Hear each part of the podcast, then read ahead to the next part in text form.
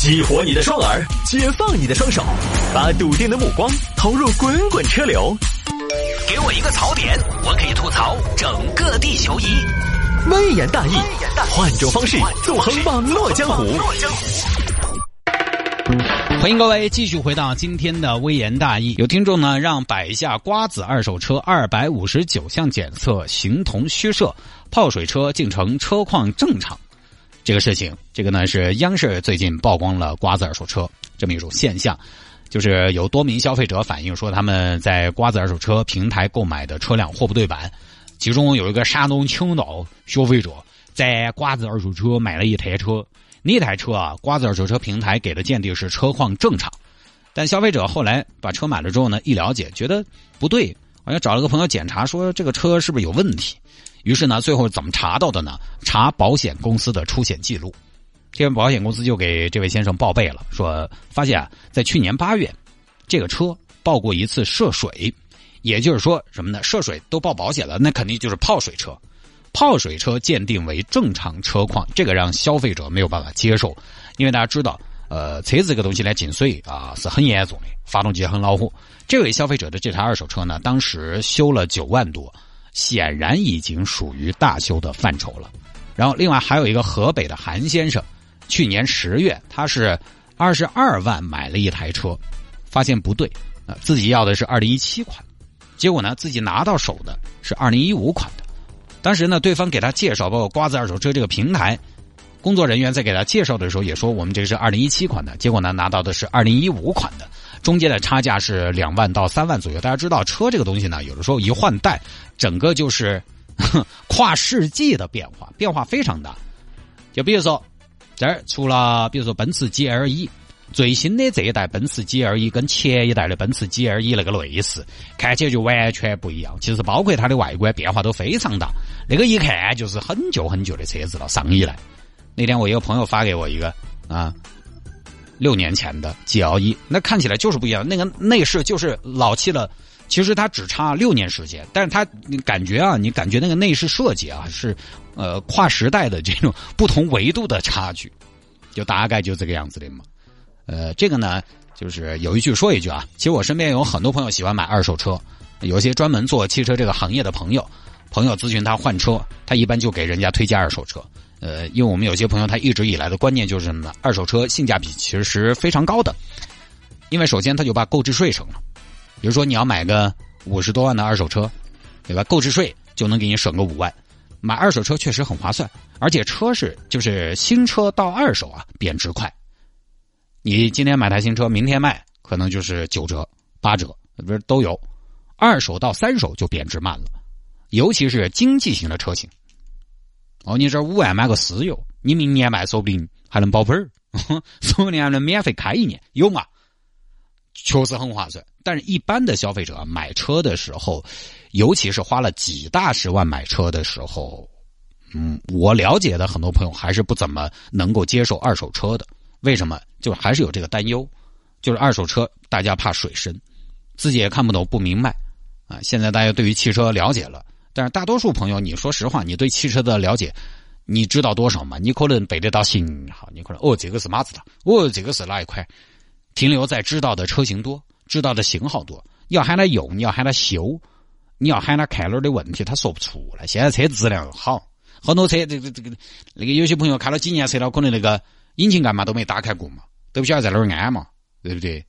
玻璃水嘛可能都加不来嘛。有些师傅说实话，你开这么多年车，你喊他换个胎。他们都操作不来，因为第一现在质量好，第二我们人工便宜，人工便宜大家都是啊外头车反人家洗，呃修修就丢出去修，这方面不懂不懂就不敢碰，所以后来呢瓜子二手车平台就出来了。你没有本事鉴定，好，我们平台来帮你鉴定。我们有这么大个平台来帮你背书，你总应该相信吧？二手车这个东西呢，首先大家现在慢慢在接受了，但是总的来讲，以我对身边的朋友的了解来讲，呃，因为我认识很多做汽车这个行业的人，他们对于二手车是没有什么排斥的，没有任何排斥的，而且他们平常呢开各种各样的车型开的也多，所以他们反倒呢就好像，呃，就好像见的美女多了，很多时候呢也就。也就意兴阑珊了。他们很多时候买车啊，讲究一个性价比的。二手车主要车况好的，他同时呢他又懂这个东西，他买二手车他觉得性价比挺高的，啊，就更多朋友可能收音机前有很多朋友，你们是通过瓜子二手车来干嘛呢？来卖车比较多。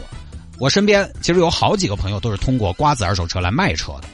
到目前为止啊，从他们的这个反馈来看，在瓜子二手车上卖车，我那几位朋友遇到的是非常方便的、非常顺利、非常撇脱的。就今天挂了，一周之内成交，快得很，哎，也不用你逃生，很方便。但是买车我还真的没听到说有谁反馈。为什么呢？我在想，因为你说我在瓜子二手车卖车，哎，我就知道了你要换车了。你说我在瓜子二手车买车。哎，那我就真的知道你买的是台二手车了，是吧？啊，身边有买二手车的朋友，但是他们基本都是通过私底下的途径自己找的资源。从卖车的角度来看，瓜子二手车其实还不错。呃，因为前段时间呢，那个我我自己呢，因为我那个车哈，我那个车出了一次事情，然后现在呢，我对我那个车的残值啊，非常的感兴趣。同时呢，瓜子二手车他们都说很好，我就想体验一把。我说这个体验是免费的嘛，是吧？身边有买二手车的朋友，嗯，这个也给我介绍说，瓜子二手车你不然体验一把。我不好说他检查的仔不仔细哈，因为我也没没太注意平常所谓的仔细的检测是怎样的程度。但是那天我经历的是整个车况检查，大概那个小伙子拿着各种各样的仪器啊，观察了四十分钟左右。当时听到路边，我都要遭蚊子咬死了。我车上的一些毛病，尤其是有一次被货车追尾造成 C 柱受损，都全部检查到了。车上多少个点儿，全部用那个漆面检测仪挨个检查，检查漆面的厚度。我不知道这个算不算仔细啊？我个人觉得还算是非常仔细和负责了。而且检查完之后呢，那边小伙子也说了，你这个呢因为有事故，所以属于属于这个事故车。啊，本来你这个车呢卖个六万多没得问题，但是出了事故五万多嘛，然后当然加上你是谢探嘛，名人加持嘛，所以这个车呢，呃，我们给你挂个四万，就反倒扣了，就开玩笑的。其实整个过程，我觉得人家检测师还是比较负责的。当然，车怎么检测是第一步，查看的仔不仔细是第一步，接下来怎么卖，其实你想想也还有操作的空间。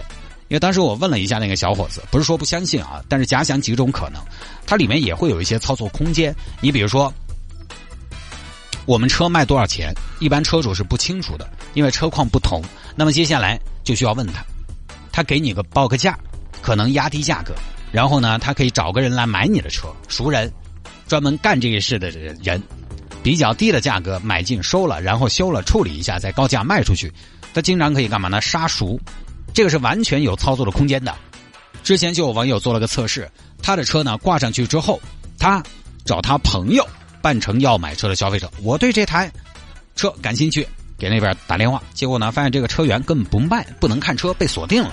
然后这名网友根本就没有人联系他。你如果真的被锁定了，那应该工作人员有联系他的呀，告诉他说，呃，这个我们要不要见面什么的。这个是，所以这个是有操作空间的啊。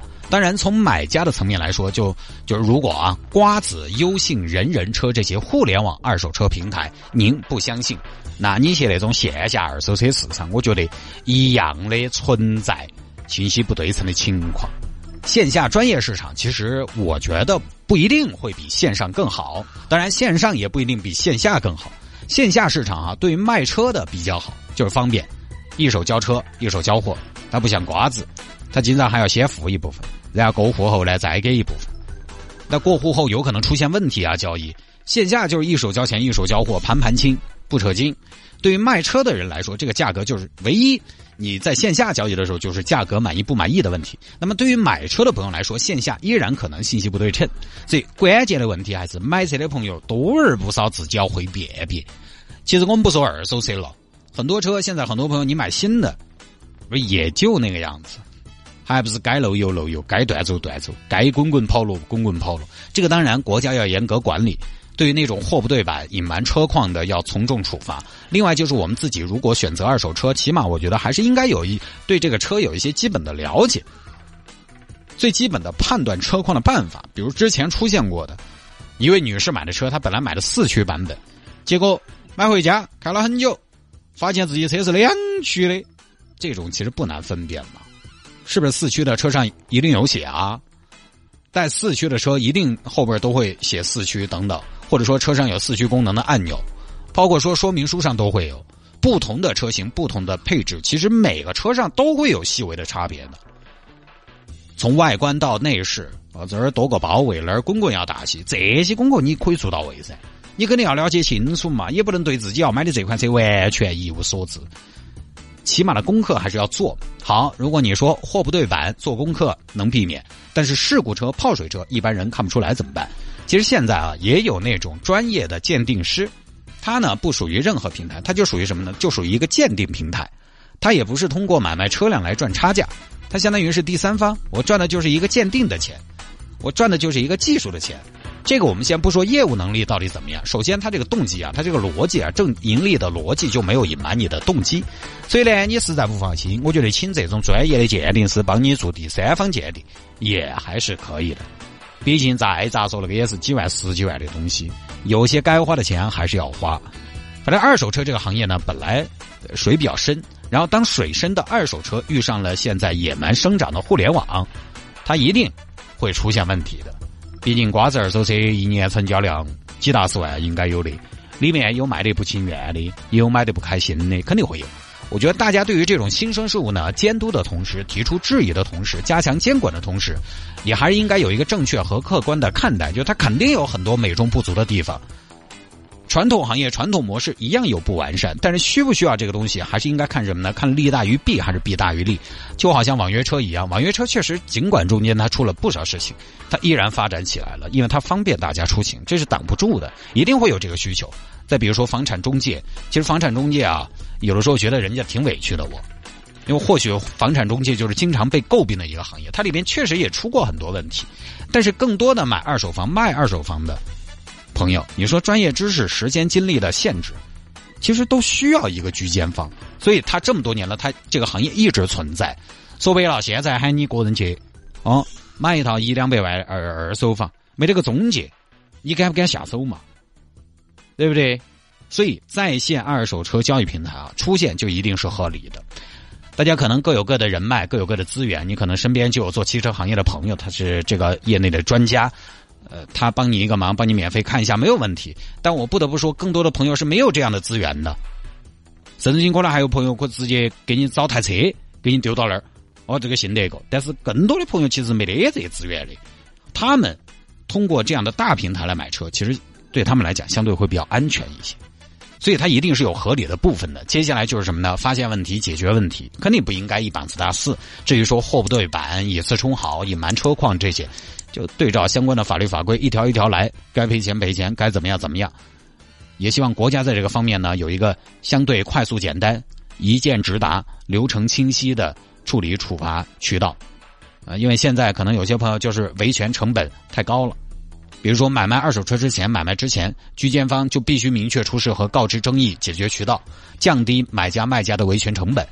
反正买二手车哈，除非是非常信得过的人、了解的人的车，其他的都其实都只适合，我觉得还是只适合大条点的朋友。你比如说大新现在要把他的玛莎卖给我，哎，十万块钱，哎，我我觉得挺好，我就信得过，因为太熟悉了。他车子出没出过事瞒不住，就这种可以。其他的，如果你是个心细的人，二手车确实未必适合你。你同样是新车。啊，你这个就说新车和二手车啊，同样是中控出现异响，哎，叮叮当的不小儿响，这种事情大家开车可能经常遇到。同样是中控异响，你买新车你就觉得，哎呀，好正常嘛，我这个豪华车的嘛，对不对？我这我这豪华车我又不是丰田，我有点异响好正常嘛。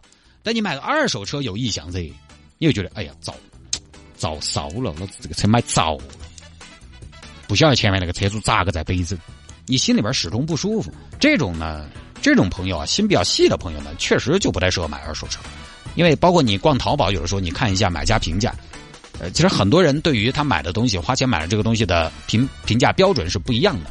你包括大众点评，你去看每一家餐馆，大家评价都是不一样的，大家判断的标准也都是不一样的。所以呢，还要看你侧重的地方是什么。有些朋友呢，就是我买车，反正我买得起我就买，买不起我也不会去碰二手车。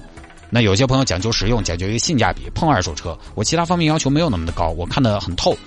我觉得新旧是不是新款，是不是旧款，只要它动力好，它三大件、底盘、变速箱、发动机没有问题，我觉得其他都 OK。外观不行，我可以改，我可以再怎么包装一下都可以。那这个就看自己了。那么下了节目之后呢，想要跟谢探进行交流和互动，也欢迎来加谢探的真人真回复的微信号，拼音的谢探九四九四，拼音的谢探九四九四，加为好友来跟我留言就可以了。